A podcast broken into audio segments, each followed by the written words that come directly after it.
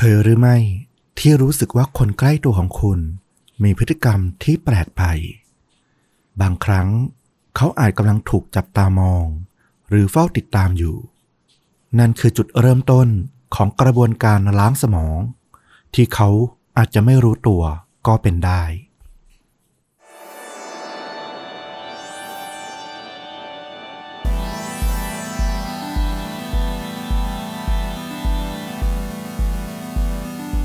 สวัสดีครับ สวัสดีครับ คาดจริงยิ่งกว่าหนังพอดแคสต์จากช่องชวนดูดะ อยู่กับต้อมครับ แล้วก็ฟลุกครับ กับหนึ่งเรื่องราวฆาตกรรม พร้อมการแนะนำภาพยนตร์ที่มีเนื้อหาใกล้เคียงกับเรื่องจริงครับผม มาช้าไปหนึ่งวันเหมือนสัปดาห์ที่แล้วเป๊ะเลยนะครับ เนื่องจากว่าทั้งภารกิจงานการนะ ยังไม่เข้าที่เข้าทางสักเท่าไหร่ก็ต้องขออภัยอีกครั้งหนึ่งนะครับ คุณฟุกว่ายังไงบ้าง เหมือนเราจะย้ายมาวันอังคารไหม ผมกลัวมากเลยนะ ที่แบบจะได้รับฉายาว่าคุณฟลุกวันอังคารไปซะแล้ว เอาเป็นว่าแม้จะเลื่อนบ้าง แต่ว่าคุณภาพความตั้งใจของเราสองคนยังเต็มเปี่ยมนะครับผมแล้วก็จะพยายามไม่ให้เกิดเหตุการณ์ถึงขั้นที่ว่า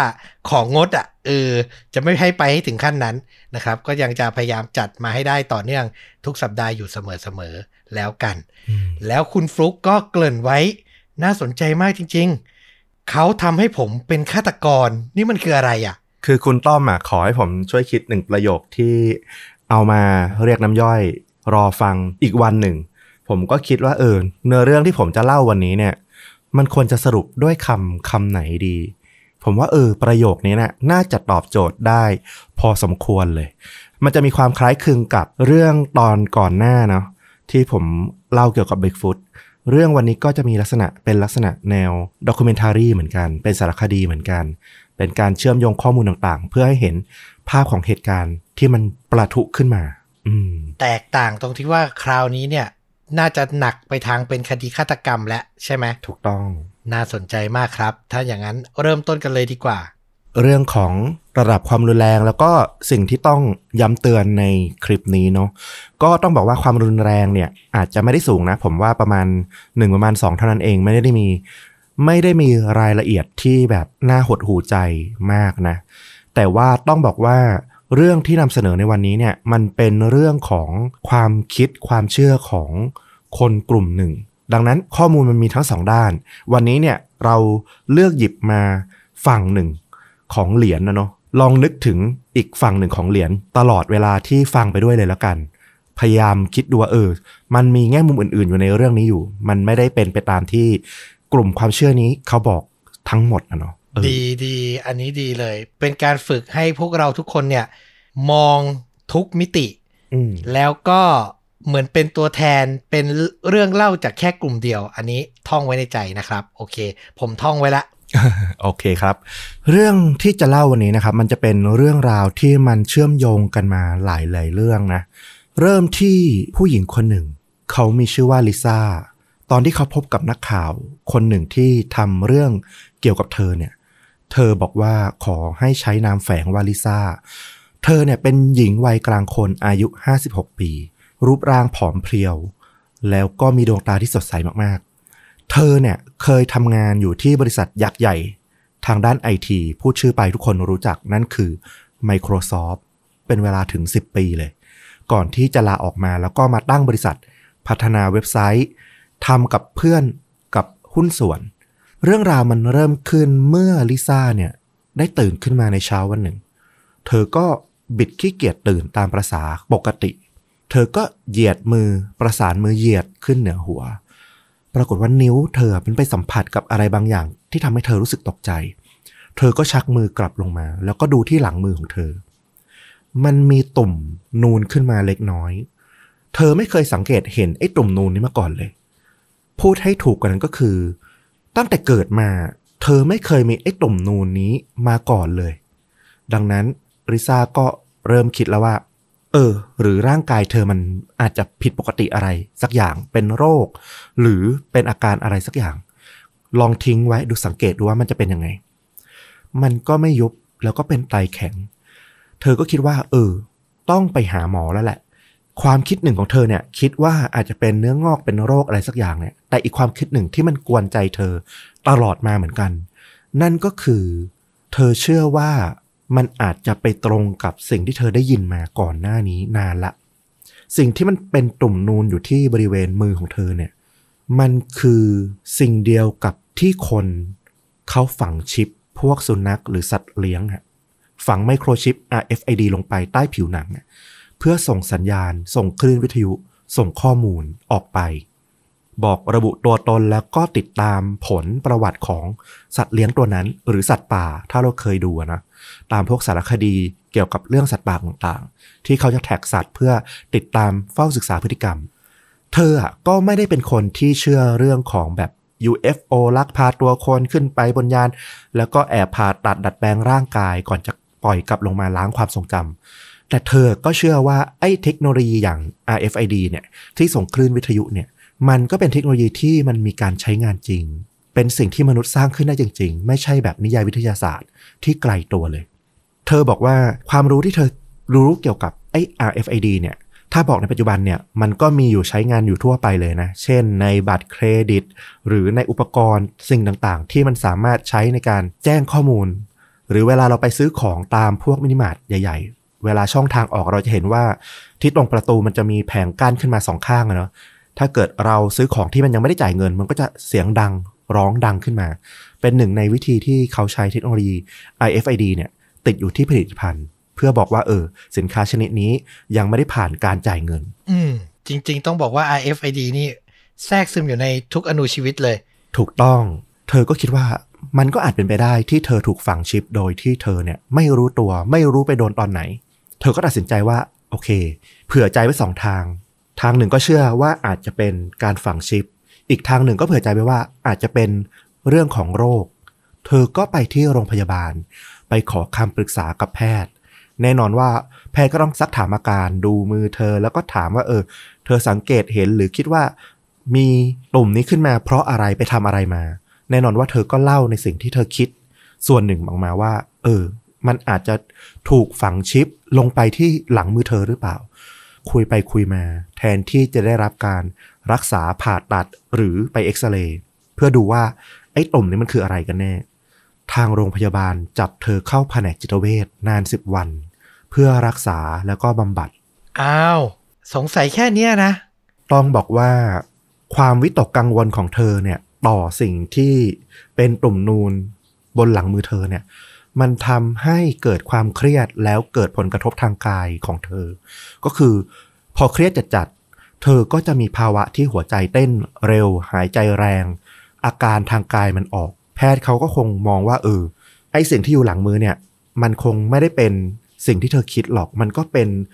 อาการที่พบเจอได้ของโรคปัจจุบันทันด่วนขึ้นมาเนี่ยก็มีเป็นไปได้ แต่มองเรื่องอาการทางความคิดทางจิตของเธอมากกว่าว่า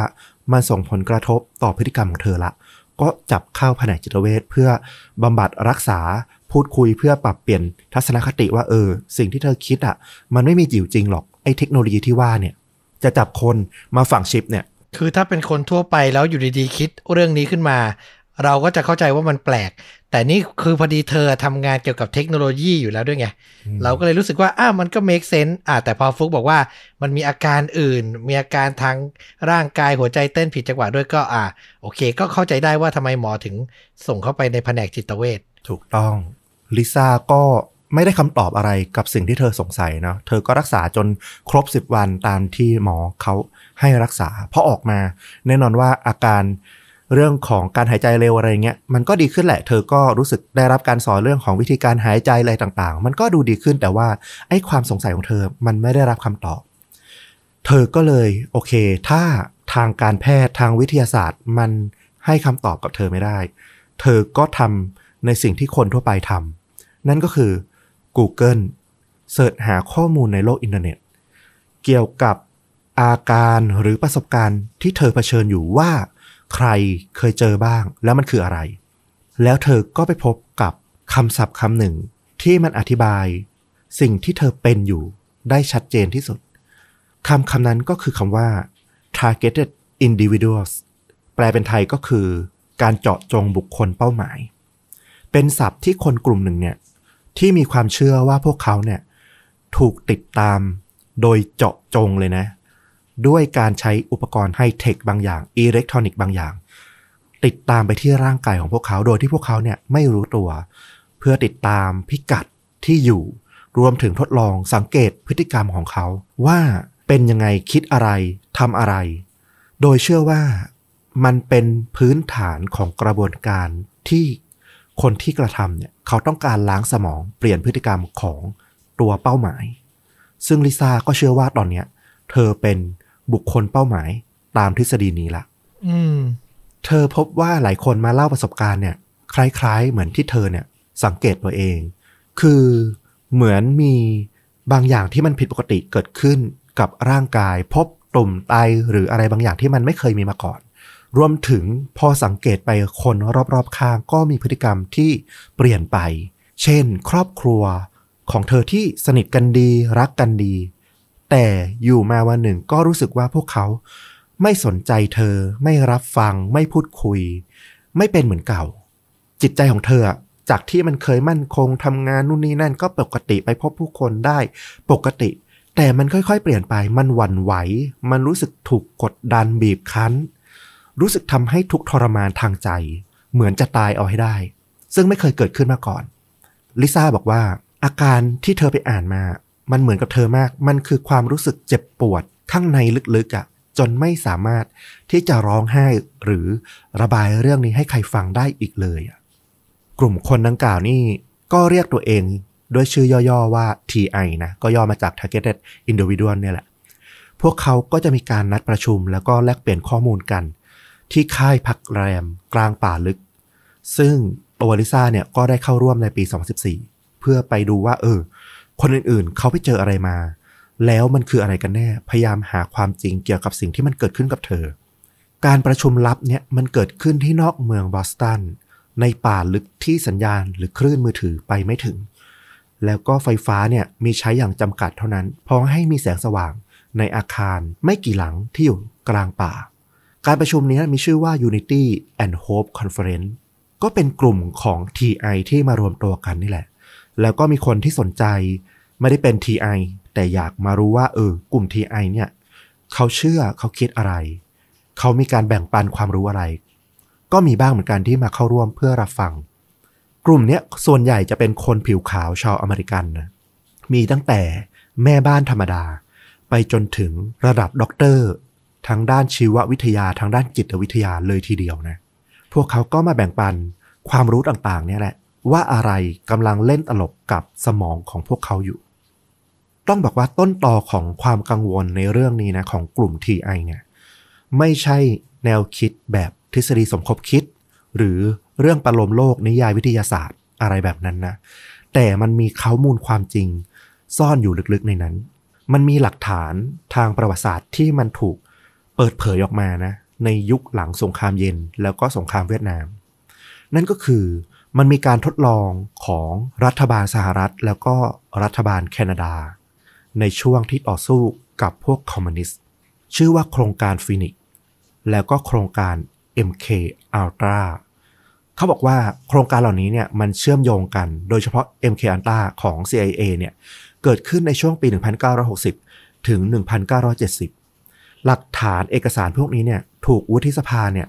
ดึงออกมาตีแผ่ แล้วก็ทำให้เป็นประเด็นใหญ่โตว่า ครั้งหนึ่งรัฐบาลสหรัฐ เคยทดลองทางด้านพฤติกรรม แล้วก็ทางจิตกับพลเมือง รวมถึงกลุ่มคนเป้าหมายต่าง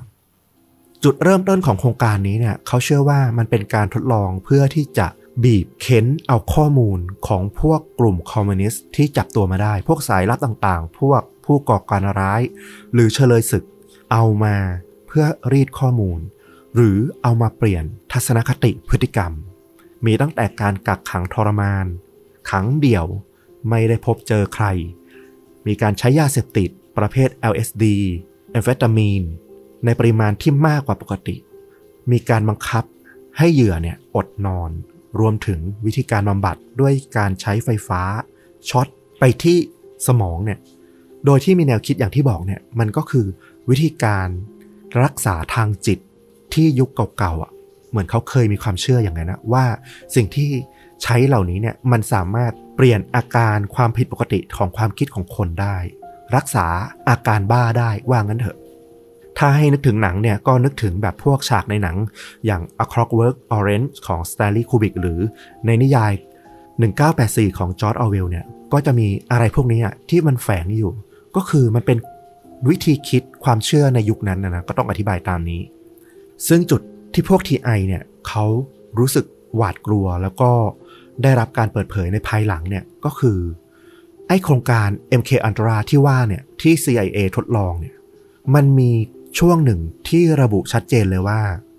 รัฐบาล สหรัฐและก็แคนาดาเนี่ยเคยแอบทดลองในพลเมือง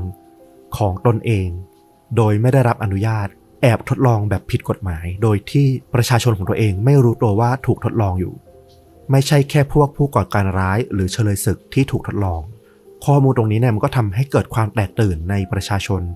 ฝั่งอเมริกาแล้วก็แคนาดาอย่างมากนะเป้าหมายของการทดลองของโครงการเหล่านี้ก็คือ สามารถควบคุมจิตใจ ด้วยการใช้เทคนิคทางเคมีชีวภาพ หรือการใช้รังสีคลื่นต่างๆ เพื่อเปลี่ยนความคิดและพฤติกรรม ของคนของกลุ่มเป้าหมายให้ได้ โครงการนี้ในยุคนั้นเนี่ยมีการทุ่มเงินเพื่อศึกษาเนี่ยไปถึง 10 ล้านดอลลาร์ในช่วงปี 1960 นะนะ หรือตีเป็นเงินปรับตามเงินเฟ้อในปัจจุบันเนี่ยก็ตกที่ประมาณ 87 ล้าน5แสนเหรียญดอลลาร์ คือสูงมาก ถามว่าโครงการนี้มันก็มีเรื่องราวจุดเริ่มต้นของสถาบันสถาบันหนึ่ง ที่เขาเป็นสถาบันทางจิตวิทยา จิตเวชรักษาคนที่มีอาการทางจิตในแคนาดา ผู้หญิงคนหนึ่งชื่อว่าเอสเธอร์เชอริเออร์เธอเกิดในปี 1932 ชีวิตวัยเด็กเธอเนี่ยยากลำบากมาก พ่อเนี่ยมาเสียชีวิตตั้งแต่เธออายุได้สี่ขวบ แล้วหลังจากนั้นแค่ปีเดียว เธออายุห้าขวบ แม่ของเธอเนี่ยก็มาเป็นมะเร็งสมองแล้วก็เสียชีวิตตามไป เธอก็อยู่กับพี่ชายแล้วก็โตมาอย่างยากลำบาก ถูกส่งไปตามญาติบ้านต่างๆ จนสุดท้ายก็ไปอยู่ กับครอบครัวที่ไม่ได้ใกล้ชิดกับเธอ แน่นอนว่าชีวิตอย่างเงี้ยมันทำให้เธอเนี่ยต้องเข้าออกโรงพยาบาลไปพบจิตแพทย์เนี่ยบ่อยครั้งตั้งแต่เด็ก และจุดเปลี่ยนของเธอเนี่ยก็มาถึงตอนที่เธอเนี่ยเริ่มโต เธอก็เรียนเก่งนะ เธอไปเรียนพยาบาลแล้วก็ได้ทำงานอยู่ที่โรงพยาบาลในมอนทรีออลแล้วก็ไปพบกับสามีชื่อว่า Haskell s h r i e r ซึ่งภายหลังทั้งคู่ก็แต่งงานกัน ปรากฏว่า 3 ปีต่อมาหลังจากแต่งงาน เอสเธอร์ก็ตั้งครรภ์ลูกของเธอเนี่ยชื่อว่าลินแคโรเนี่ยคลอดออกมาได้แค่สามอาทิตย์ ก็เสียชีวิตไป เธอก็โศกเศร้ามากมีอาการเจ็บป่วยทางจิตอะจากการสูญเสียลูกที่ยังเป็นเด็กทารกอยู่ เธอก็โทษตัวเองแหละว่าเออที่ลูกของเธอต้องเสียชีวิตเนี่ยมันเป็นความผิดส่วนหนึ่งของเธอเลยที่เป็นแม่เนี่ย ดูแลเลี้ยงลูกไม่ดี พอเธอมีความคิดอย่างเงี้ย มันก็เสี่ยงที่จะเป็นถ้าในปัจจุบันก็คือโรคซึมเศร้าหลังจากการตั้งครรภ์แล้วก็คลอดบุตรนะเธอก็เลยต้องไปเข้าโรงพยาบาล คราวนี้เนี่ยคุณสามีเนี่ยเขาไปอ่านบทความบทความหนึ่งเกี่ยวกับสถาบันที่ชื่อว่าอาเรนมีคุณหมอที่เป็นอธิการเป็นผู้อำนวยการของสถาบันนี้เนี่ยชื่อว่าอีเวนคาเมรอน คุณหมอคนนี้เนี่ยเป็นนักจิตวิทยาบำบัดทางจิตที่มีชื่อเสียงมากๆ เขาเป็นชาวอเมริกันที่เกิด ที่สกอตแลนด์ ความเก่งของเขาเนี่ย คนรอบตัวเนี่ยรู้สึกเลยว่าเออเขาคือแบบเทพเจ้าทางด้านการรักษาอาการทางจิต เขาเป็นหัวหน้าสมาคมจิตเวชในแคนาดาแล้วก็อเมริกา คือมีความรู้มากขนาดนั้นนะแน่นอนว่าชื่อเสียงของดรไคเมรอนเนี่ยก็โด่งดังจนไปถึง CIA ด้วยเช่นกัน CIA ก็เข้ามาติดต่อ แล้วก็บริจาคเงินผ่านกองทุนที่สนับสนุนงานวิจัยของดรคาเมรอนเนี่ยแหละ เป็นเงินถึง 60,000 ดอลลาร์สหรัฐ ในปี 1950-1960 เอสเธอร์ก็ไปรักษาตัวที่โรงพยาบาลของดรคาเมรอนเนี่ยในเดือนกุมภาพันธ์ปี 1960 โดยครอบครัวของเธอก็เชื่อว่าที่นี่เนี่ยจะทำให้อาการเจ็บป่วยทางจิตของเธอ ตั้งแต่เด็กจนมาถึงเรื่องของการสูญเสียบุตรเนี่ยหายดีกลับมาใช้ชีวิตได้ตามปกติ แต่สิ่งที่ครอบครัวไม่รู้เลยก็คือดรคาเมรอนเนี่ย ในส่วนหนึ่งเขาก็ทำงานศึกษาเกี่ยวกับเรื่องจิต อีกส่วนหนึ่งเขาก็ศึกษาในเรื่องของการควบคุมตามหลักจิตเวชที่ CIA เนี่ยสนับสนุน บันทึกทางการแพทย์ที่ถูกเปิดเผยในตอนหลังอะบอกว่าสิ่งที่เอสเธอร์ต้องเผชิญหลังจากเข้าไปที่โรงพยาบาลก็คือ 30 วันแรกเนี่ย เธอต้องอาศัยอยู่ในห้องนอน โดยที่เหมือนกับถูกขังอยู่ในคุก เธอจะถูกให้ยา ทำให้เคลิ้มแล้วก็หลับ ได้ตื่นขึ้นมาเนี่ยแค่ช่วงที่เขาจะให้อาหาร แล้วก็ให้เธอเข้าห้องน้ำปรากฏว่าช่วงเดือนแรก เธอน้ำหนักลดลงไป 6 กิโลกรัม โดยที่ไม่ได้ออกกำลังกายไม่ได้ทำอะไรหนักเลย แค่นอนอยู่ในห้อง สิ่งหนึ่งที่ทางคุณหมอที่รักษาก็ไม่รู้ก็คือเอสเธอร์เนี่ยกำลังตั้งครรภ์อยู่ และแน่นอนว่าวิธีการรักษาที่มันแบบเข้มงวดแล้วก็โหดขนาดนี้เนี่ย ร่างกายของเธอเนี่ยมันรับแทบไม่ไหวเลย เดี๋ยวนะ ก็คือเธอเข้าไปรักษาเพราะว่าสูญเสียลูก ใช่ แล้วก็หลังจากนั้นหลายเดือน เออ ต้องบอกอย่างนี้ หลังจากนั้นหลายเดือนก็ถูกพาไปรักษาที่สถาบันนี้ ก่อนนั้นเนี่ยก็ไปรักษาตามโรงพยาบาลต่างๆมาแล้วแต่ว่าอาการไม่ดีขึ้นจนสุดท้ายคุณสามีเนี่ยไปเจอโฆษณาเกี่ยวกับสถาบันจิตเวชแห่งนี้ก็เลยพาไปรักษา ซึ่งตอนที่ไปรักษาเนี่ย เธอก็ตั้งครรภ์ลูกคนที่สองขึ้นมาแล้ว อืม เธอเนี่ยได้รับการรักษาที่ถูกเรียกว่า depatterning แปลตรงตัวก็คือการทำลายอะทำลายกรอบทำลายระเบียบปกติของเธอ สภาพจิตใจของเธอถูกทำลายสลายออกไป ความเชื่อของดรคาเมรอนก็คือ การที่เราจะไปรักษาความผิดปกติของความคิดของจิตของคนน่ะเราต้องสลายความคิดของเขาอะให้กลายเป็นผ้าขาวก่อน วิธีการสลายความคิดพวกนี้ก็คือการใช้ยา ยาเสพติดต่างๆ ในยุคนั้นนะนะเพื่อทำให้หยุดความคิดไม่ต้องคิดอะไร แล้วก็ใช้ไฟฟ้าช็อตกระตุ้นให้สมองเนี่ยมันค่อยๆลืมไป พอคนไข้กลายเป็นผ้าขาว ดรคาเมรอนก็บอกว่าจังหวะนี้แหละที่เขาสามารถโปรแกรมใส่ข้อมูล ความคิด วิธีคิดที่มันถูกต้องที่มันไม่ผิดลงไปบนผ้าขาวนั้น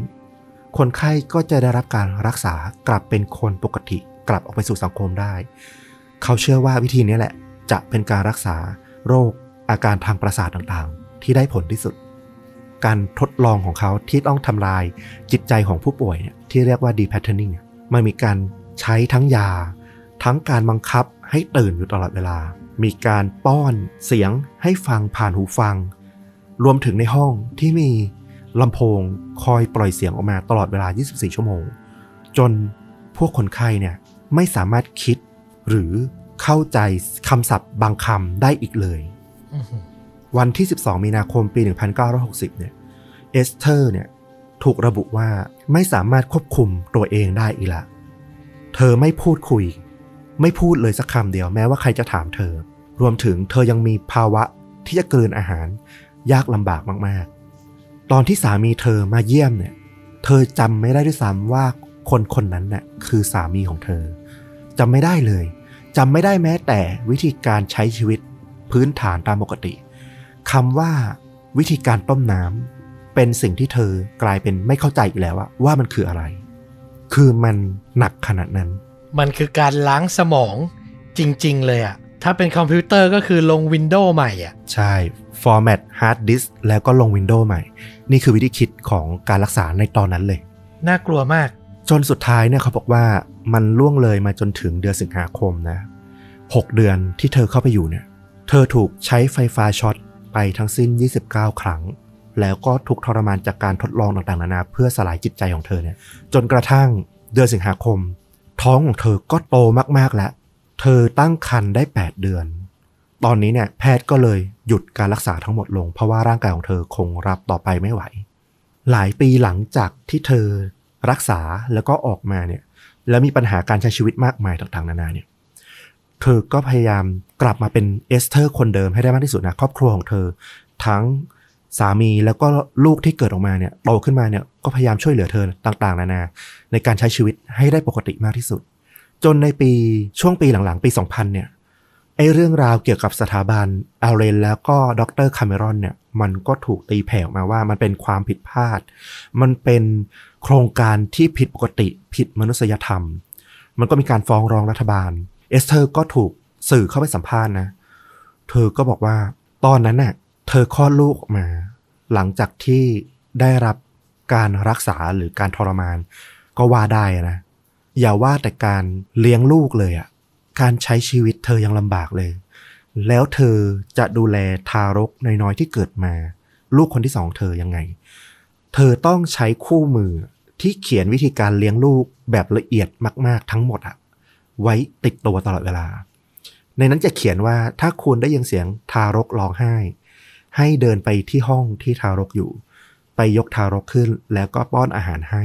คืออธิบายเป็นทีละขั้นตอนเหมือนกับคนคนนั้น ไม่มีความรู้ความเข้าใจเกี่ยวกับสิ่งมีชีวิต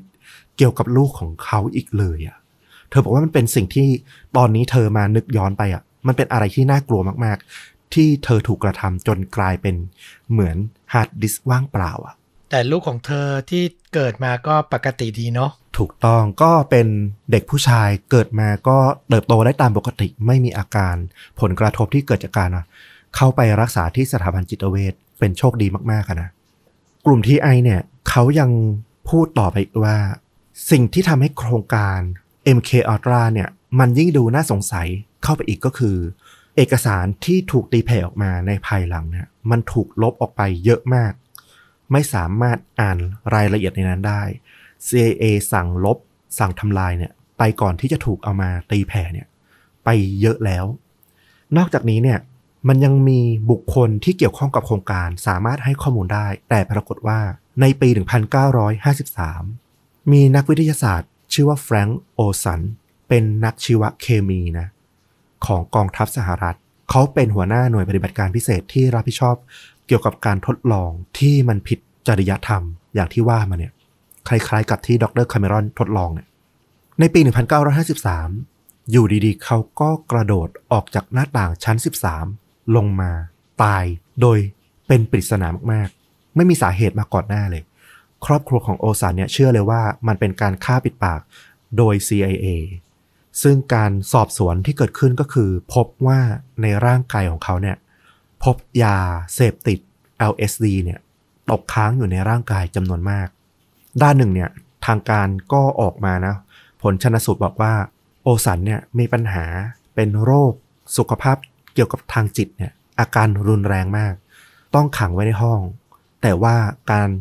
ขังเนี่ยการดูแลเนี่ยทำได้ไม่ดีทำให้เขาเนี่ยมีโอกาสที่จะกระโดดออกจากหน้าต่างฆ่าตัวตายไปได้ด้าน CIA ก็มีการสอบสวนภายในนะ แล้วก็สรุปผลออกมาว่า โอสันเนี่ยไปเข้ารับการทดลอง เกี่ยวกับการทำลายจิตใจอย่างที่บอกเนี่ยเขาได้รับ LSD โดยความไม่ตั้งใจ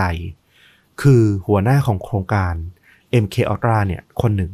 ทำการทดลองเนี่ยตามแนวคิดที่โอสันเนี่ยได้ทำการศึกษา แล้วโอสันเองไปดื่มไอยาเสพติดที่ผสมอยู่ในน้ำเนี่ยโดยไม่รู้ตัวแล้วทำให้เขาเนี่ยเกิดอาการผิดปกติคลั่งแล้วก็ฆ่าตัวตาย อันนี้คือผลสรุปออกมา ว่าเป็นความผิดพลาดไม่ใช่มีความตั้งใจของใครที่จะสังหารเขา แน่นอนว่าครอบครัวของโอสันไม่เชื่อคำกล่าวอ้างทั้งหมดเลย เพราะว่าโอสันรู้ดีในสิ่งที่เขาศึกษาเขารู้อยู่แล้วว่ายาเสพติด LSD เข้าไปในร่างกายของตัวเอง ถ้าตัวเองดื่ม หรือกินเข้าไป หรือเสพเข้าไป มันจะส่งผลยังไงกับตัวเอง เขาไม่มีทางที่จะไปทดลองกับตัวเองแน่นอน หรือจะบอกว่าหัวหน้านักวิทยาศาสตร์คนอื่น มาทดลองกับเขา มันก็ไม่มีเหตุสมควรอะไรเลยที่จะต้องมาทดลองกับนักวิทยาศาสตร์ด้วยกัน โดยที่ไม่บอกด้วย ถูกไหมมแน่นอนว่าเรื่องนี้มันก็เป็นเรื่องคาใจที่แบบหาคำตอบไม่ได้ แล้วก็จบไปอย่างปริศนาเหตุการณ์หนึ่ง กลุ่มทีไอเนี่ยก็บอกว่าดูจากประวัติศาสตร์ต่างๆ ที่ผ่านมารัฐบาลเนี่ยสหรัฐรวมถึงรัฐบาลแคนาดาเนี่ยดูทำตัวน่าสงสัยมากเกินไปมีหลายอย่างที่หาคำตอบให้กับสิ่งที่มันเกิดขึ้นไม่ได้ ไม่ใช่ทฤษฎีสมคบคิด แต่เป็นเอกสารหลักฐานที่มันถูกตีแผ่ออกมาผ่านทางวุฒิสภาเนี่ยมันเป็นแฟกต์ที่ถูกปรากฏขึ้น แล้วรัฐบาลก็ยอมรับว่ามันมีโครงการนี้เกิดขึ้นจริง ๆ แต่รายละเอียดสำคัญสคัญๆหลายอย่างมันถูกลบออกไป รวมถึงมีการตายอย่างผิดปกติที่เกี่ยวข้องกับโครงการนี้ด้วย กลุ่มทีไอเขาก็ตั้งข้อสังเกตว่า หรือบางทีโครงการทดลองในมนุษย์ โครงการนี้เนี่ยที่บอกว่ายุติไปแล้วตั้งแต่ปี 1973 เนี่ย จริง ๆ แล้วมันยังคงอยู่ โดยที่รัฐบาลไม่บอกกับประชาชน สิ่งที่มาเพิ่มเติมความรู้สึกสงสัยของกลุ่ม TI ต่อเรื่องนี้มากขึ้นอีกก็คือ ข่าวที่ตามออกมาในช่วงปีหลังหลายเคสมากๆ เช่นกรณีที่ NSA เนี่ยละเมิดสิทธิ์ของประชาชน เสรีภาพของประชาชน ด้วยโครงการอาวุธด้านไซเบอร์เนาะ โดยเฉพาะการแฉออกมาที่มันสะเทือนโลกมากของเอ็ดเวิร์ดสโนเดน ถ้าใครบางคนตามข่าวเนาะว่ารัฐบาลสหรัฐมีการแอบสอดส่อง ข้อมูลของประชาชน รวมถึงข้อมูลว่าในปี 2002 มีการใช้เรือนจำลับของ CIA ที่ตั้งอยู่ไม่ใกล้ไม่ไกลในประเทศไทยเนี่ยแหละ สอบปากคำนักโทษ ผู้ก่อการร้ายในตะวันออกกลาง โดยมีเอกสารที่ระบุออกมาตอนหลังว่า CIA เนี่ยใช้เทคนิคการสอบสวนที่มีแนวคิดในแบบยุค 1960-1970 ที่นักจิตวิทยา ใช้การทรมาน แล้วก็ทำลายจิตใจของนักโทษ เพื่อที่จะรีดเค้นข้อมูล ทั้งการกักขังนานเดือนกว่าๆ การใส่กุญแจมือ การเอาถุงคลุมศีรษะ รวมถึงการทรมานด้วยการ waterboarding ซึ่งบางคนอาจจะเคยเห็นในหนังนะที่เขาจะเอาผ้ามาคลุมใบหน้าของเหยื่อ แล้วก็เทน้ำลาดลงมา มันจะมีอาการเหมือนกับเราจมน้ำอยู่ เป็นความทรมานที่คนอะทนไม่ไหว แล้วก็ต้องยอมบอกข้อมูลออกมา ซึ่งเขาบอกว่าวิธีการเหล่านี้เนี่ยมันถูกเอามาใช้อีกครั้งหนึ่ง และแน่นอนว่าพอเอกสารพวกนี้มันออกมา คนมันก็เลยเกิดความคิดที่ว่า หรือบางที CIA ก็ยังใช้วิธีการในโครงการ MK Ultra ที่จะพยายามเปลี่ยนพฤติกรรมหรือความคิดของคน หรือล้างสมองคนอยู่ โดยที่ไม่รู้ตัว ข้อมูลส่วนหนึ่งที่มันได้รับการเปิดเผยออกมา เป็นเกร็ดประวัติศาสตร์สำคัญสำคัญก็เช่นว่าเคนเคซี่ที่เป็นคนเขียนนิยายในปี 1962 ชื่อดังเลย เรื่อง One Flew Over the Cuckoo Nest ที่เอาไปทำเป็นหนังอะนะ ก็เคยเป็นอาสาสมัครที่เข้าทำการทดลอง MK Ultra แล้วก็ใช้ LSD ด้วย ตอนที่เขาเป็นนักศึกษาวิทยาลัย ที่มหาวิทยาลัยสแตนฟอร์ด หลังจากนั้นเนี่ย ตัวเคนเคซี่เองเนี่ย ยังได้จัดงานเพื่อทดลองการใช้ยาเสพติด LSD เนี่ยอีกหลายครั้ง ร่วมกับประสบการณ์ต่างๆ เช่นการใช้ดนตรี แนวต่างๆ ผสมกับแสงสี พื่อดูว่ามันส่งผลต่อพฤติกรรมความคิดของคนได้ยังไง แน่นอนว่าในช่วงที่เคซี่เนี่ยไปศึกษาเกี่ยวกับผู้ป่วยทางจิตต่างๆเนี่ยมันก็เกิดไอเดียที่ทำให้เขาเขียนนิยายเรื่องนี้ออกมา โครงการ MK Ultra เนี่ยมันยังมีข้อมูลบางอย่างออกมาที่ทำให้กลุ่ม TI เนี่ยยิ่งตื่นตระหนก มีเอกสารชุดหนึ่งออกมาบอกว่า ในการทดลองอันหนึ่งในโครงการนี้เนี่ยนักวิทยาศาสตร์ของ CIA ได้ทำการทดลองสามารถควบคุมสุนัขด้วยวิทยุส่งสัญญาณระยะไกลได้ เขาผ่าตัดฝังชิปลงไปในสมองของสุนัขจำนวน 6 ตัว แล้วก็สามารถกดรีโมทสั่งให้มันเนี่ย วิ่งเลี้ยวซ้าย เลี้ยวขวาหรือหยุดได้ พอมันมีเรื่องนี้ออกมา แน่นอนว่ากลุ่มหนึ่งก็บอกว่า โอ้โห มันเป็น การทดลองทางวิทยาศาสตร์ที่มันเป็นไปไม่ได้ ไม่มีทางเป็นไปได้เป็นสูโดไซเป็นวิทยาศาสตร์ปลอมๆ เป็นทฤษฎีสมคบคิดเท่านั้นเอง แต่อีกฝั่งหนึ่งก็บอกว่า แต่มันเป็นเอกสารที่มันหลุดออกมา มันถูกตีเพยออกมา เนี่ยมันมีการทดลองที่สามารถควบคุมจิตใจ ควบคุมความคิด ควบคุมพฤติกรรมของสุนัขได้ แล้วไม่ใช่ว่ามันถูกพัฒนา จนสามารถมาควบคุมมนุษย์ปกติได้แล้วเหรอ มันผ่านมาตั้งกี่ปีแล้วอะยี่สิบสามสิบปี แม้ว่าเอกสารชุดนี้เนี่ย นักวิทยาศาสตร์ที่ศึกษาเขาบอกว่ามันมีเงื่อนไขสำคัญที่ทำให้วิธีการฝังชิปเพื่อควบคุมสัตว์เนี่ยทำไม่ได้ ไม่ควรเอาไปใช้ต่อยอดไปควบคุมมนุษย์หรือไปใช้เป็นอาวุธเนี่ยเพราะว่ามันส่งสัญญาณเนี่ยควบคุมได้แค่ระยะ 100 ถึง 200 เมตร เท่านั้นเอง เกินกว่านี้เนี่ยสัญญาณก็ส่งไม่ถึงละแต่สำหรับกลุ่ม TI เนี่ยข้อมูลแค่นี้เนี่ยก็ตื่นตระหนกแล้วร้อยถึง 200 เมตร ในยุคที่เสาสัญญาณโทรศัพท์ หรือเสาโทรทัศน์ มันครอบคลุมพื้นที่เมืองอะแทบทุกตารางนิ้วอยู่แล้วอะทำไมจะเป็นไปไม่ได้ว่าพวกเขาอะถูกส่งคลื่นสัญญาณ มาใส่ชิปในสมองหรือในร่างกายของเขาที่ถูกฝังโดยไม่รู้ตัวเนี่ย อยู่ตลอดเวลา กลุ่มนี้เนี่ยเขายังเชื่อด้วยว่า การทดลองเพื่อเปลี่ยนล้างสมองของ MK Ultra เนี่ยยังอยู่เบื้องหลังเหตุการณ์ การกราดยิงสำคัญสำคัญหลายครั้ง เช่นที่คอลัมบาย การกราดยิงในโรงเรียน เขาบอกว่า เหยื่อไม่ใช่ผู้ก่อการร้ายหรือกลุ่มที่มีแนวคิดคลั่งความรุนแรง แต่พวกเขาอะเป็นหุ่นเชิดที่ถูกควบคุมผ่านการทดลอง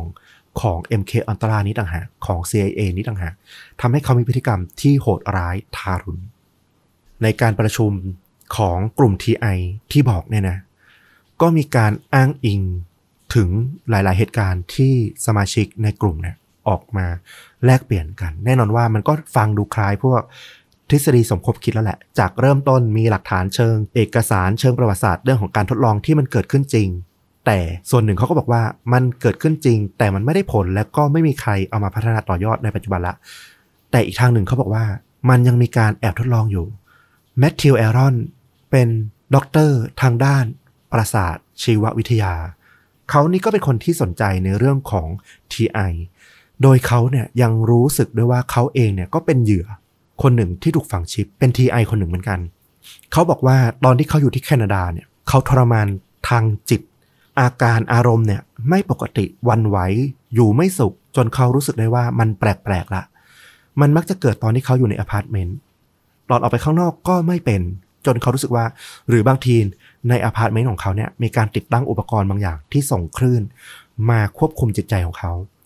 เขาลงทุนฉีกวอลเปเปอร์ผนังออกให้หมดเลยนะ เพื่อดูว่ามีอะไรซ่อนอยู่บ้าง เขาเชื่อว่าไอ้ผนังพวกนี้เนี่ย มันเป็นตัวสะท้อนคลื่นไมโครเวฟที่ส่งมาที่สมอง แต่ปรากฏว่ารื้อจนหมด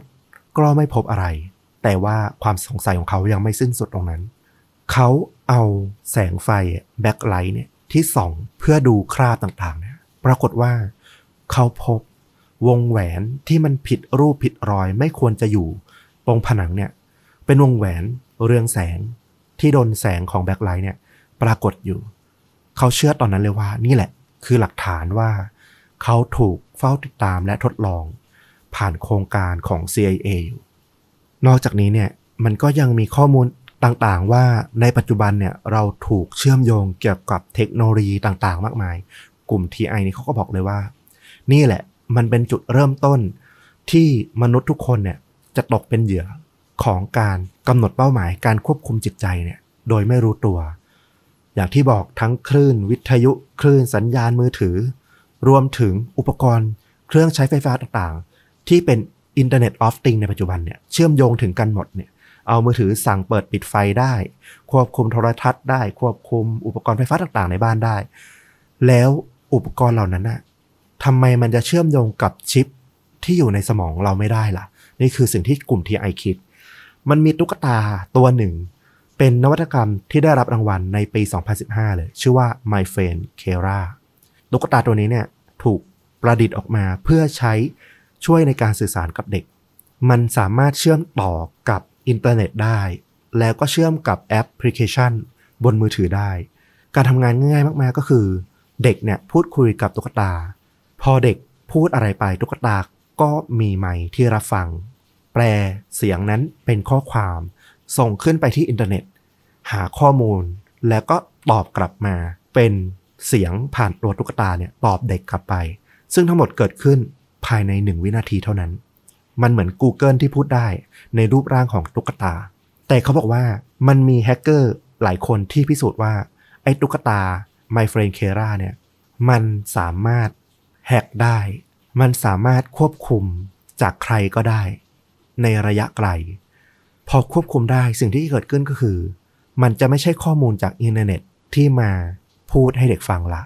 อาจจะเป็นใครสักคนที่อยากจะล้างสมองเด็ก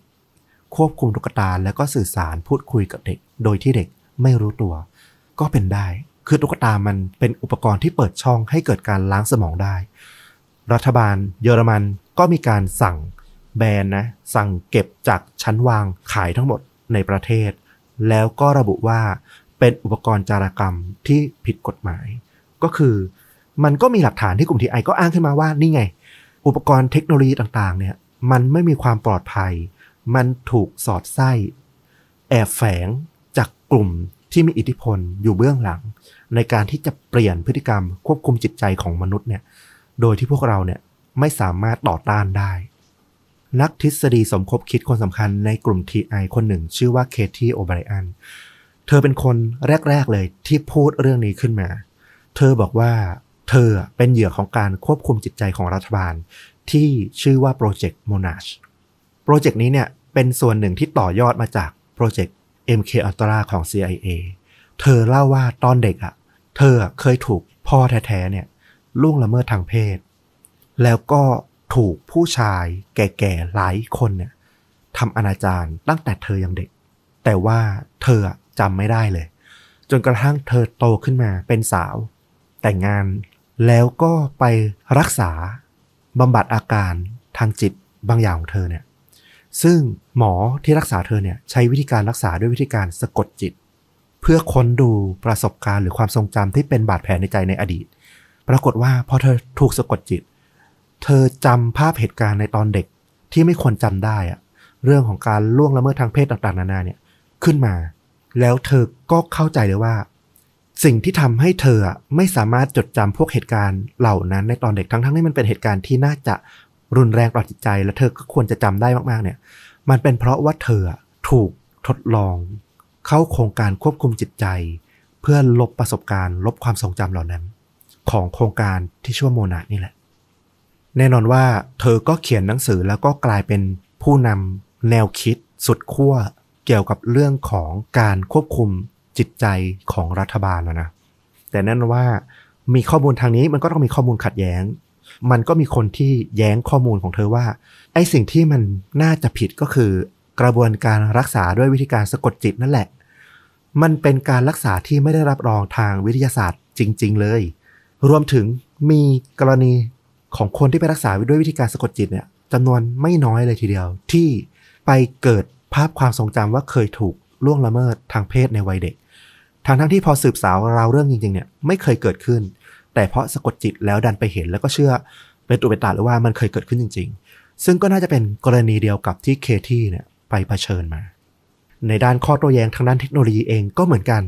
มีไบโอแฮกเกอร์คนหนึ่งชื่อว่าอามากราสฟาเขาก็เป็นคนหนึ่งที่แบบ สนับสนุนเรื่องของเทคโนโลยีฝังชิป RFID เขาเป็นคนที่ทดลองกับตัวเองด้วยซ้ำตั้งแต่ปี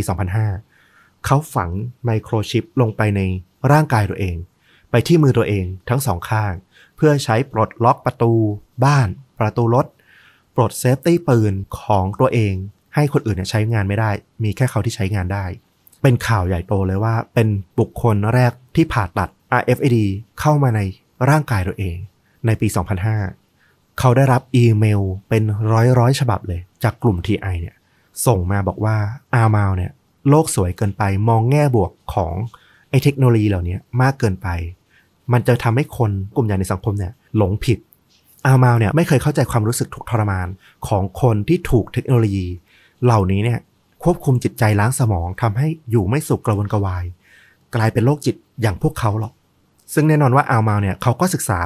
เทคโนโลยีต่างๆ เป็นอย่างดี เขาก็มองโลกในแง่บวกด้วยนะว่า คนที่เขียนอีเมลมาบอกเขาเนี่ย อาจจะเป็นคนที่มีความคิดมีความฉลาดแหละ เป็นคนที่น่าจะฉลาด แต่ว่าดันไปอ่านบทความหรือไปอ่านข้อมูลอะไรที่มันเป็นเฟกนิวอะเหมือนอารมณ์คนที่ประสบความสำเร็จในอาชีพมีอายุแล้วแล้วก็ไปอ่านข้อมูลในกลุ่มไลน์แล้วก็แบบโอ้โหเชื่อเลยว่า โอ้โหเนี่ยน่าเชื่อถือมีหลักฐานอ้างอิงทางวิทยาศาสตร์ดูนู่นนู่นนี่ แล้วก็เชื่อเรื่องนี้ เขาก็มองไปในแง่นั้นว่าเออ ถ้าเราให้ข้อมูลที่ถูกต้องไปหักล้างกับสิ่งข้อมูลที่เขาได้รับมาเนี่ย เขาก็จะกลายเป็นคนที่เข้าใจถูก แล้วก็จะไม่ต่อต้านเทคโนโลยีนี้ เขาก็พยายามอธิบายนะว่าไอ้สิ่งที่พวกคุณกลุ่มที่ไอคิดว่ากำลังเผชิญอยู่อะมันไม่มีทางเป็นไปได้ ถ้าคุณคิดว่าคุณเองถูกฝังชิปอยู่ในร่างกายเนี่ย แค่คุณไปเอ็กซเรย์ที่โรงพยาบาลเนี่ย มันก็สามารถตรวจพบได้แล้วว่ามีอะไรที่ถูกฝังอยู่ในร่างกายของคุณได้บ้าง แต่ว่าไปเอ็กซเรย์แล้วก็ไม่พบใช่ไหมล่ะ อีกอย่างหนึ่ง RFID เนี่ยที่คุณบอกว่าถูกติดตามตัวเนี่ยแสดงว่ามันทำงานเป็นระบบ GPS ถูกไหมส่งพิกัดออกไป แต่ว่าอุปกรณ์ที่จะใช้งานเป็น GPS เนี่ย มันต้องมีกระแสไฟไปหล่อเลี้ยงเนี่ยจำนวนมาก เหมือนมือถือเราเนี่ย ถ้าเปิดโหมดที่มันให้ใช้ GPS เนี่ย โอ้โห แบตมันจะลดหวบไวมาก แล้วชิป ที่มันฝังเข้าไปในร่างกายเนี่ยมันจะเอาแหล่งพลังงานเยอะขนาดนั้นเนี่ยจากไหน มันเป็นไปไม่ได้เลยโดยเฉพาะปี 2005 ที่มันเกิดเรื่องที่เขาตอบโต้เนี่ยเขาบอกว่ามันไม่มีทางที่จะเป็นไปได้เลยที่จะฝังชิป แล้วสามารถติดตามพิกัดของบุคคลได้ มันก็ทำได้แค่ฝังชิป เพื่อระบุว่าคนคนนั้นเนี่ยคือใครเหมือนกับฝังชิปพวกสัตว์ต่างๆ มันไม่ใช่ฝังเพื่อตามหาว่าสัตว์ตัวนั้นอยู่ที่ไหน แต่ฝังเพื่อเวลาไปพบอีกครั้ง ดึงข้อมูลออกมาจากชิป เพื่อรู้ได้ว่าก่อนหน้านี้เนี่ย มันไปไหนมาบ้าง เป็นลักษณะนั้น และแน่นอนว่าอามานบอกเลยว่า มันไม่มีทางเลยที่เทคโนโลยี RFID เนี่ยจะถูกพัฒนาเอาไปใช้เป็นเทคโนโลยีทางการอาหารที่จะล้างสมองคนได้แบบที่กลุ่ม TI เนี่ยเชื่อ แต่แน่นอนว่าถึงปัจจุบันนี้ถ้าคุณเข้าไปในโลกของอินเทอร์เน็ตเนี่ย โดยเฉพาะที่อเมริกา เรื่องราวของการล้างสมองผ่านคลื่นต่าง อุปกรณ์เทคโนโลยีต่างๆ มีคนที่เชื่อจำนวนไม่น้อยเลยทีเดียว ไม่ต่างจากเรื่องราว Bigfoot Bigfoot เนี่ยเขาบอกว่ามีผลสำรวจเนี่ยในอเมริกาเนี่ยคนถึงหนึ่งในสิบเชื่อว่ามีอยู่จริงนะสำหรับเรื่องนี้เนี่ยมันดูเป็นไปได้มากยิ่งกว่า Bigfoot อีก เขาบอกว่ามันมีคนไม่น้อยเลยที่เชื่อ และถ้าไปหาอ่านข่าวที่เกี่ยวข้องเนี่ยจะมีคนเข้ามาคอมเมนต์แล้วก็วีโต้ตอบโต้ในเรื่องนี้เนี่ยอย่างเข้มข้นมากๆคือเขาเชื่ออย่างนั้นจริง ๆ แล้วมันก็นำมาสู่เรื่องราวที่มันเกิดขึ้นเมื่อไม่กี่วันก่อนหน้านี้เอง มีผู้ชายคนหนึ่งชื่อว่าสตีเฟนมาโรเขาอายุ 39 ปี เป็นชายผิวขาว รูปร่างสูงใหญ่ คล้ายทหารเลย กำยำมาก แต่ไม่ได้เป็นทหารนะ เขาอาศัยอยู่ในเมืองบัตเลอร์ที่รัฐโอไฮโอ มาโลเนี่ยเชื่อว่า ตัวเขาเนี่ยรวมถึงครอบครัวของเขาเนี่ยตกเป็นเหยื่อของการทดลอง ควบคุม ล้างสมอง เขารู้สึกว่าความคิดของเขาเองอะ มันดูไม่ใช่ความคิดของเขาตามปกติ เขารู้จักตัวเองมาตั้งแต่เด็กอะแต่ความคิดในช่วงเวลานี้เนี่ยในช่วงวัย 39 ปีช่วงนี้เนี่ย เขารู้สึกว่ามันไม่ใช่ความคิดที่เขาจะคิดขึ้นมาเลย มันแปลกมากๆ และที่สำคัญมันเป็นความคิดที่ดูโหดร้าย แล้วก็ดูผิดปกติ มันเต็มไปด้วยความรุนแรงในหัวเขาอะต้องบอกว่ามาโลเองเนี่ยก็เคยถูกคุมประพฤตินะ ด้วยคดีเกี่ยวกับการลักทรัพย์แล้วก็การใช้ความรุนแรง ในปี 2019 ซึ่งปัจจุบันเนี่ยในปี 2022 เนี่ยเขาก็ยังถูกคุมประพฤติอยู่ เขาบอกว่าไอ้สิ่งที่มันทำให้เขามีพฤติกรรมที่รุนแรง มันดูไม่ใช่เขาเลยอะแล้วเขาก็หาสาเหตุไม่เจอว่าไอ้สิ่งแวดล้อมรอบข้าง หรืออะไรที่มันทำให้ความคิดของเขามาเปลี่ยน หรือเขามีความรุนแรงเกิดขึ้นในจิตใจได้ เขาเลยเชื่อว่าบางทีตัวเขาเองอาจจะถูกทดลอง ควบคุมจิตใจ เปลี่ยนพฤติกรรมของเขาอยู่ เขาลงโพสต์วิดีโอไปในโซเชียลมีเดียส่วนตัว เขาบอกว่าเขาเนี่ยเป็น TI เขาเชื่ออย่างยิ่งจากการสังเกตมาสักระยะหนึ่งแล้วว่า เขาถูกส่งคลื่นมาล้างสมองจากระยะที่ไม่ไกลเท่าไหร่ อาจเป็นไปได้ว่ามาจากบ้านหลังข้างๆ จากเพื่อนบ้านของเขาเนี่ย เป็นผู้บงการผู้ลงมือโจมตี ไม่รู้ว่าเป็นกลุ่มก่อการร้าย หรือเป็น CIA หรือใครกันแน่ที่อยู่เบื้องหลังเหตุการณ์นี้ แต่เขาเชื่อว่าจากข้อมูลที่เขาศึกษามา มันคลื่นส่งได้ไม่ไกลเนี่ย เขาเชื่อว่ามันอยู่ในระยะเพื่อนบ้านของเขานี่แหละ สิ่งที่เขารู้สึกว่ามันเข้ามาล้างสมองกระทบจิตใจเขาเนี่ย มันถูกส่งมาในรูปแบบของคลื่นเสียง ที่เขาได้ยินอยู่บ่อยครั้งเป็นระยะระยะอยู่ประจำเลย แต่เขาไม่รู้ว่ามันคือ เสียงอะไร มันเป็นเหมือนเสียงคำพูดซ้ำๆซ้ำๆตลอดเวลา เขาทนไม่ไหวอีกต่อไปละ ที่จะต้องอยู่ในสภาพนี้ จิตใจของเขารับมันต่อไปอีกไม่ไหวละ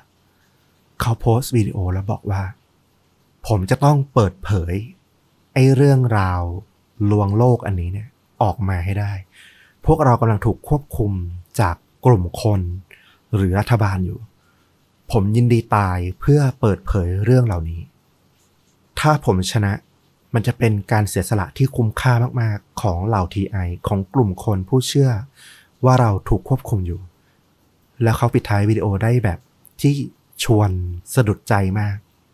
ถ้าหากผมบังเอิญรอดไปได้ ช่วยมาเยี่ยมผมที่คุก คุณอาจจะได้เจอผมคนเดิม ก่อนที่ผมถูกควบคุมจิตใจก็เป็นได้ เขาพูดบอกว่า เขาจะไม่เป็นเหยื่อของการทดลองทางจิตใจ นี้อีกแล้ว วันที่ 5 สิงหาคมปี 2022 เมื่อต้นเดือนไม่กี่วันที่ผ่านมา เวลาประมาณ 11นาฬิกา35 นาทีตรงกับวันศุกร์มาโลพกอาวุธปืน เดินออกจากบ้านตัวเอง เข้าไปที่โรงรถของบ้านข้างๆ เป็นบ้านของครอบครัวพ่อแม่ลูกที่อาศัยอยู่ด้วยกัน เขาเดินเข้าไปในโรงรถ พบเห็นผู้หญิง ผมสีบลอนด์กำลังเก็บข้าวของจากรถอยู่ เธอคือซาร่าเอนเดอร์สันอายุ 41 ปี เป็นเพื่อนบ้านของเขา ไม่มีใครรู้ว่าระหว่างมาโลกับซาร่าเนี่ยมีความใกล้ชิดสนิทสนมกันแค่ไหน เคยพูดคุยกันไหม หรือไม่แม้แต่จะเคยรู้จักกันมาก่อน แต่ทันทีที่ซาร่าหันหลังกลับมา มาโลก็ยิงใส่เธอทันที จนเธอฟุบลงไปกับพื้น จากนั้นมาโลก็เดินเข้าไปในบ้านของซาร่าเพื่อค้นหาอุปกรณ์ที่ส่งสัญญาณ แต่ว่าในบ้านหลังนั้นเไม่ได้มีอุปกรณ์ใด ๆ ที่เขาค้นพบ แต่เขากลับเจอเคราแอนเดอร์สัน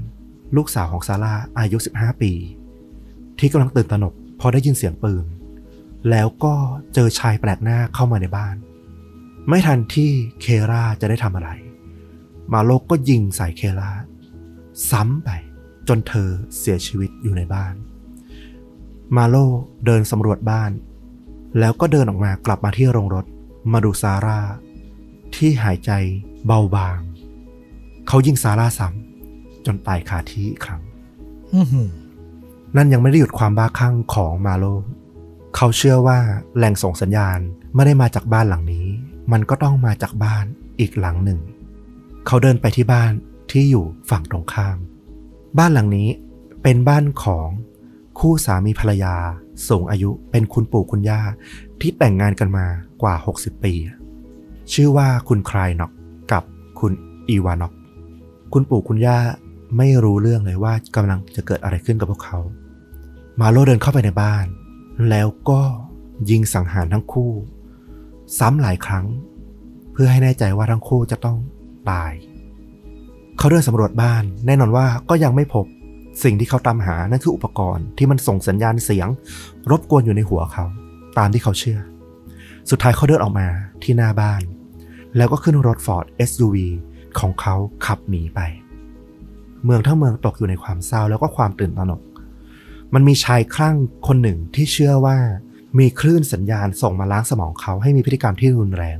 แล้วเขาพยายามตามล่า ล้างแค้นทำลาย บุคคลเบื้องหลังเหล่านั้นตามความเชื่อของเขา อย่างไม่เลือกหน้า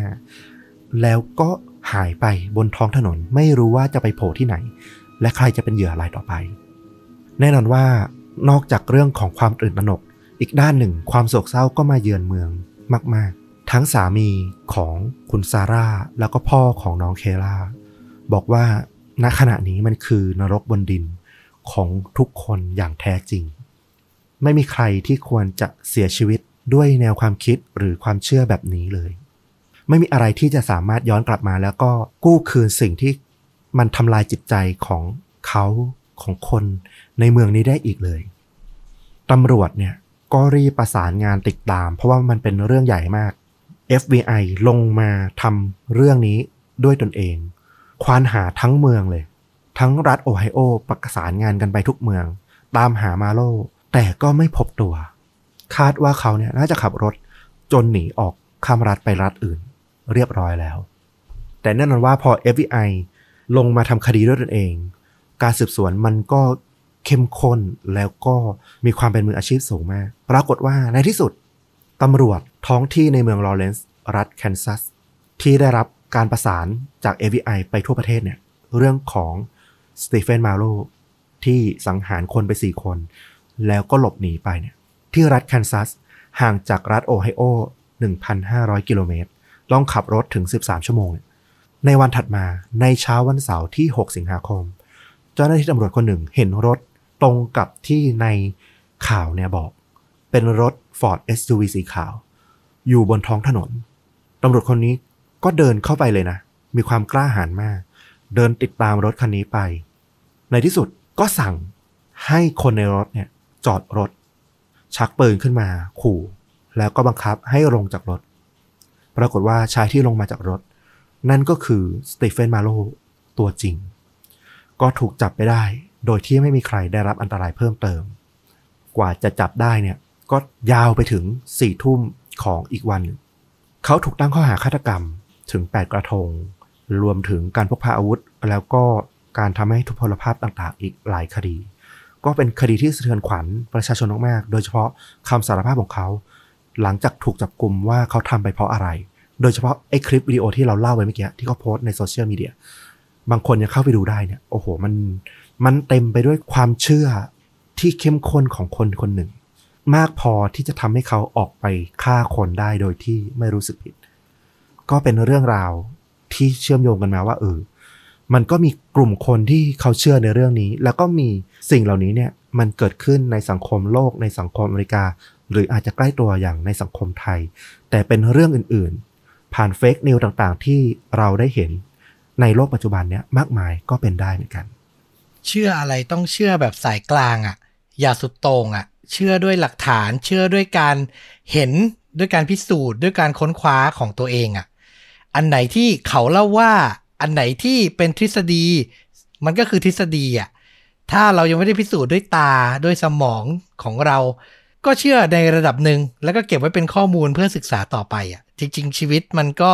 เรียบง่ายแค่นั้นนะอืมคือพูดอะมันง่าย แต่ทำอะมันยากเราเข้าใจ เพราะว่าในโลกที่ข้อมูลข่าวสารมันหลากหลายและรวดเร็วทุกวันเนี้ยโอ้โห ทุกอย่างมันพร้อมจะถล่ม พร้อมจะเข้ามาใส่สมองเราตลอดเวลา อันเนี้ยก็ต้องระวังระมัดระวังแล้วก็เสพสื่อให้ดีๆอะอันเนี้ยน่าจะสำคัญสุดอืมแล้วถ้าพูดถึงไอ้เรื่องความเชื่อที่จะโดนล้างสมองโดนติด RFID เนี่ยเราก็คงยังไม่สุดต่งขนาดนั้น แต่ส่วนตัวเราเชื่อว่า ไอความพยายามจะครอบงำจิตใจมนุษย์เนี่ยมันมีมาตลอดตั้งแต่ยุคสงครามโลกกันแหละ หรือแม้แต่ทุกวันนี้ไอข่าว Facebook พยายามจะจัดอัลกอริทึม พยายามจะครอบงำคนในช่วงเลือกตั้งที่สหรัฐให้คนเลือกเบอร์นั้นเบอร์นี้ เนี่ยมันก็เป็นความพยายามที่มันมีมาตลอดแหละ เครื่องมือมันก็เป็นแค่ส่วนส่วนหนึ่ง มันก็อยู่ที่เราจะรู้เท่าทันหรือเปล่า เรื่องราววันนี้เราว่า คนที่เขาเชื่อเขาก็สุดโต่งไปนิดนึงเออเขาก็มีความหวาดกลัวบางอย่างที่อันเนี้ยก็ต้องระมัดระวังให้ดี ก็กลับไปเรื่องเดิมก็คือต้องเสพสื่ออย่างระมัดระวังอะเออแล้วก็ต้องเชื่อในสิ่งที่ตาตัวเองเห็นเป็นหลักซะก่อน แน่นอนนะสำหรับหนังจริง ๆ มันมีหนังที่ดูใกล้เคียงเยอะนะ แต่เราอะอยากจะชวนไปดูหนังเก่าหน่อย หนังปี 1998 ของวิลสมิธที่เล่นกับจีนแฮกแมนเนาะของโทนี่สกอต ชื่อเรื่องว่า Enemy of the State เป็นหนังที่เล่าเรื่องเกี่ยวกับชายคนหนึ่งที่ถูกติดตาม ด้วยเทคโนโลยีทันสมัยในยุคนั้นนะนะ โดยเชื่อว่าเป็นการกระทำของรัฐบาลหรือ CIA ด้วยเราว่าเป็นหนังที่ดูสนุกเรื่องหนึ่งนะ แล้วก็ดูน่าตื่นเต้นมากในยุคนั้นนะเกี่ยวกับแนวคิดหรือเทคโนโลยีต่างๆ ที่เขาเอามาเสนอในหนัง ถ้าเป็นคนยุคเราก็จะนึกถึงเรื่องเนี้ยเหมือนกันเลย แต่ผมอะระหว่างที่ฟังไปในช่วงที่เป็นขั้นตอนของการล้างสมองอะผมก็นึกไปถึงหนังดังอีกเรื่องก็คือ Inception อืมอืมมันมีวิธีการในการทำแบบใกล้เคียงกันเลย Inception นั่นคือไปเปลี่ยนความคิดคนโดยแบบเข้าไปฝันชั้นในชั้นนอกก็ว่ากันไปอืมเออไอขั้นตอนการล้างสมองของนายแพทย์อะเออที่เล่ามา ชวนให้นึกถึงก็เป็นหนังไซไฟ ชั้นดีในตำนานที่ก็ต้องดูอีกเรื่องหนึ่งนะสำหรับใครที่อาจจะยังไม่ได้ชม ผมว่าแต่ก็คงมีน้อยแล้วล่ะ อืม แล้วก็มีอีกเรื่องหนึ่งผมแนะนำเพิ่มไปละกันกำลังเข้าโรงและจะเข้าโรงเต็มๆวันพฤหัสนี้ละ นั่นคือเรื่องโนบเนะหนังของจอแดนพิวผมก็ติดตามเขามาทุกเรื่องแหละเออในเรื่องนี้เขาพูดถึงเรื่องความเชื่ออันหนึ่งของอเมริกาที่คนก็เชื่อเยอะเหมือนกันนั่นคือเรื่องของเอเลี่ยน UFO นะเราว่าเขานำเสนอเรื่องของความเชื่อได้น่าสนใจดี มันก็อาจจะตอบโจทย์บางอย่างผ่านเรื่องเล่านี้นะนะที่คล้ายคลึงกันเราว่า เออ ไปดูน่าสนใจมากๆเรื่องนี้ อืมก็ถือว่าแนะนำภาพยนตร์ฟอร์มดีสามเรื่องสามรสก็ใครสนใจก็ไปติดตามแล้วกันนะ เอาละและนี่ก็คือฆาตจริงยิ่งกว่าหนังใน episode นี้ จัดเต็มความยาวเหมือนเดิมเลยนะ นี่มาช้าไปหนึ่งวันก็ชดเชยกันไปนะครับผม ชื่นชอบหรือมีอะไรอยากติชมก็พูดคุยคอมเมนต์กันมาได้ทุกช่องทางเหมือนเดิมนะครับ YouTube Facebook b l o g d i t Spotify Apple Podcast Twitter รวมถึง TikTok ด้วย แล้วกลับมาพบต้อมกับฟุกได้ใหม่ในตอนต่อๆไป วันนี้ลาไปก่อนสวัสดีครับ สวัสดีครับ